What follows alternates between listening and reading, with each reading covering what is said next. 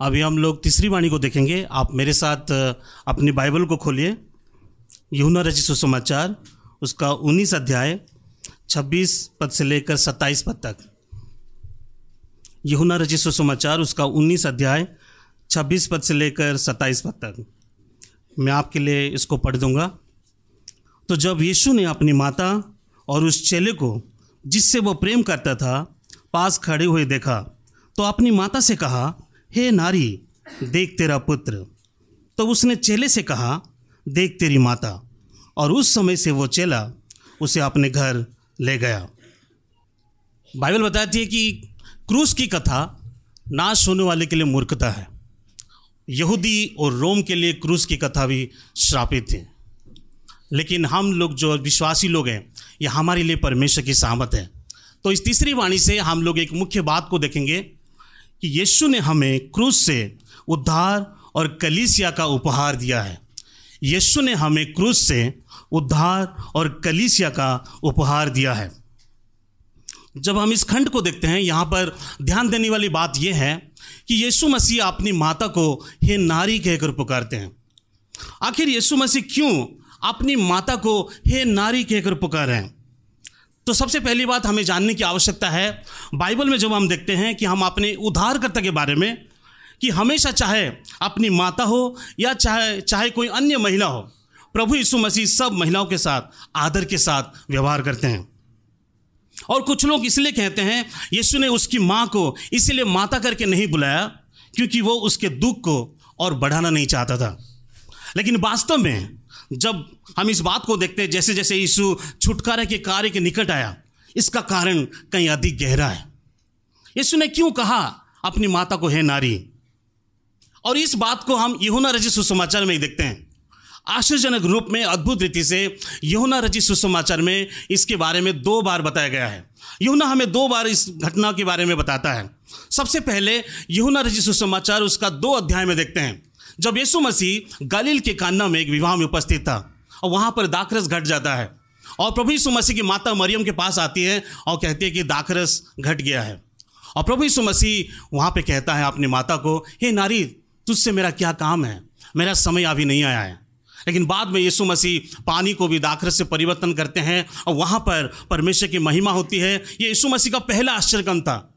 और साथ ही साथ यूना दूसरी बार अपने सुसमाचार में बताता है जब यीशु मसीह अपनी सेवा कार्य जो अपनी जो से, अपने सेवा कार्य को अभी समाप्त करने वाला है पृथ्वी में और यहाँ पर यीशु मसीह कह रहा है हे नारी देख तेरा पुत्र। इसका कोई गहरा कारण हो सकता है। संभवतः यहुना हमें बताना चाहता है कि यीशु मसीह स्त्री का वंश है जो बहुत साल पहले उत्पत्ति तीन पंद्रह पद में परमेश्वर ने प्रतिज्ञा की थी। वहाँ पे लिखा है, परमेश्वर जैसे आदम हवा ने पाप किया था, जब परमेश्वर ने संसार की सृष्टि की थी, जब परमेश्वर ने देखा कि मनुष्य पाप में अभिकृत हो गया है, परमेश्वर उन्हें दंडित किया, और परमेश्वर ने सर्प को भी दंडित करके कहते हैं, वहाँ पे लिखा उत्पत्ति तीन का पंद्रह में, और मैं तेरे और स्त्री के बीच में, तथा तो तेरे वंश और इसके वंश के बीच में बैर उत्पन्न करूँगा, वो तेरे सिर को कुचलेगा और तू उसकी एड़ी को डसेगा। जब हम बाइबल पढ़ते हैं, इस प्रकार का जो विषय है, स्त्री के वंश के बीच में और सर्प के वंश के बीच में एक संघर्ष को देखते हैं। ये पूरे संपूर्ण बाइबल में इसके बारे में हम देखते हैं। ये चाहे उसके बाद तुरंत उत्पत्ति तीन अध्याय के बाद ही हम देखते हैं, कैन जो है अपनी भाई की हत्या करता है। इस प्रकार से पूरे बाइबल में इस घटना, इस विषय के बारे में हम देखते हैं। और परमेश्वर इब्राहिम को चुनता है। ऐसा लगता है कि इब्राहिम सर्प के सर को कुचलेगा। परमेश्वर दाऊद को चुनता है कि ऐसा लगता है कि दाऊद भी उस सर्प के सिर को कुचलेगा। लेकिन परंतु हम इस बात को देखते हैं, वे भी पाप के कारण विफल हो जाते हैं। किंतु परमेश्वर अपनी संप्रभुता में होकर स्त्री के वंश को बचा के रखता है। और जैसे ही नया नियम आरंभ होता है, और इस बात को हम देखते हैं, यीशु ख्रिस्ट तो दूसरा आदम, जो स्त्री का वंश है, जो सर्प के सिर को कुचलेगा, वो आखिरकार आ गया है। और वो कैसे सर्प के सिर को कुचलेगा? पहला आदम की तरह नहीं, जो परीक्षा में विफल हो गया। लेकिन जो दूसरा आदम, उसने एक सिद्ध जीवन को जिया, जो हम जी नहीं सकते थे। उसने प्रेम तथा सेवा का जीवन जिया। और हमारे पाप के दोष, हमारे पाप के दंड को उसने अपने ऊपर ले लिया।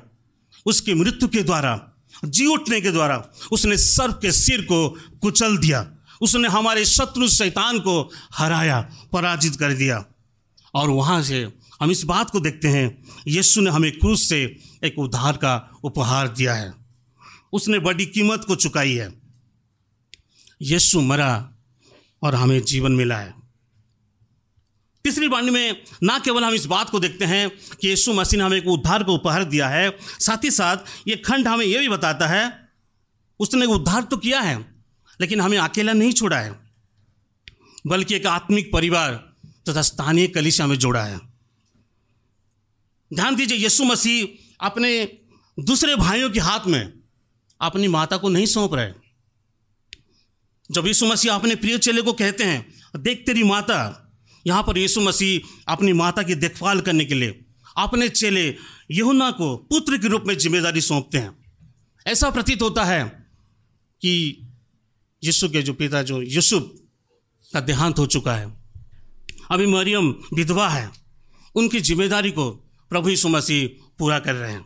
यहाँ पर यीशु और जो हम इस बात को देखते हैं, यीशु की माता और यहुना के बीच में एक नए संबंध को देखते हैं, एक नया परिवार को देखते हैं। और ये नया परिवार कैसे बनता है? ये नया परिवार का आधार क्या है? और इस परिवार का आधार है यीशु मसीह का क्रूस। सत्ताईस पद में लिखा है, और उस समय से वो चेला उसे अपने घर ले गया। और यीशु मसीह क्रूस पर से एक नया परिवार का निर्माण किया है। और ये नए परिवार की जो नींव है, यीशु मसीह के बलिदान से जुड़ी हुई है। ये परिवार जाति के आधार पर नहीं यह परिवार बिरादरी के आधार पर नहीं यह परिवार मनुष्य की इच्छा से नहीं, ना कि खून के संबंध पर आधारित है। ये परिवार यीशु मसीह के क्रूस के द्वारा निर्माण हुआ है। इसलिए आज की सुबह आप अपने अगल बगल को देखिए। हम लोग अलग अलग जातियों से हैं। अलग अलग भाषाओं में से हैं अलग अलग पृष्ठभूमि से हैं। क्या आपको मालूम है हम सबको किसने एक किया है?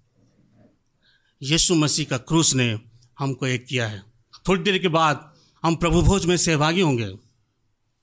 और उस बात को दिखाता है, जो आने वाला, जो राज्य है, मसीह जो आने वाला है, उसके एक झलक को हम देख सकते हैं। किस प्रकार हम साथ में प्रभु भोज में सहभागी होंगे।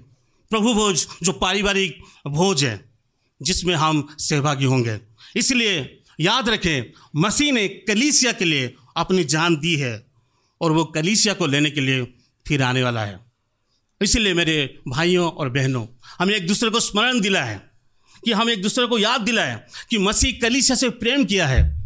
तो हमें भी कलीसिया उसकी देह है, उससे प्रेम करना है। एक दूसरे के जीवन में निवेश करना है। एक दूसरे को स्मरण दिलाना है कि भाई, सुसमाचार में बने रहो। बहन, सुसमाचार में लगे रहो। क्योंकि यीशु ने हमें उद्धार और कलीसिया का उपहार दिया है और वो जल्दी आने वाला है हमको लेने के लिए। प्रभु हमारी सहायता करें।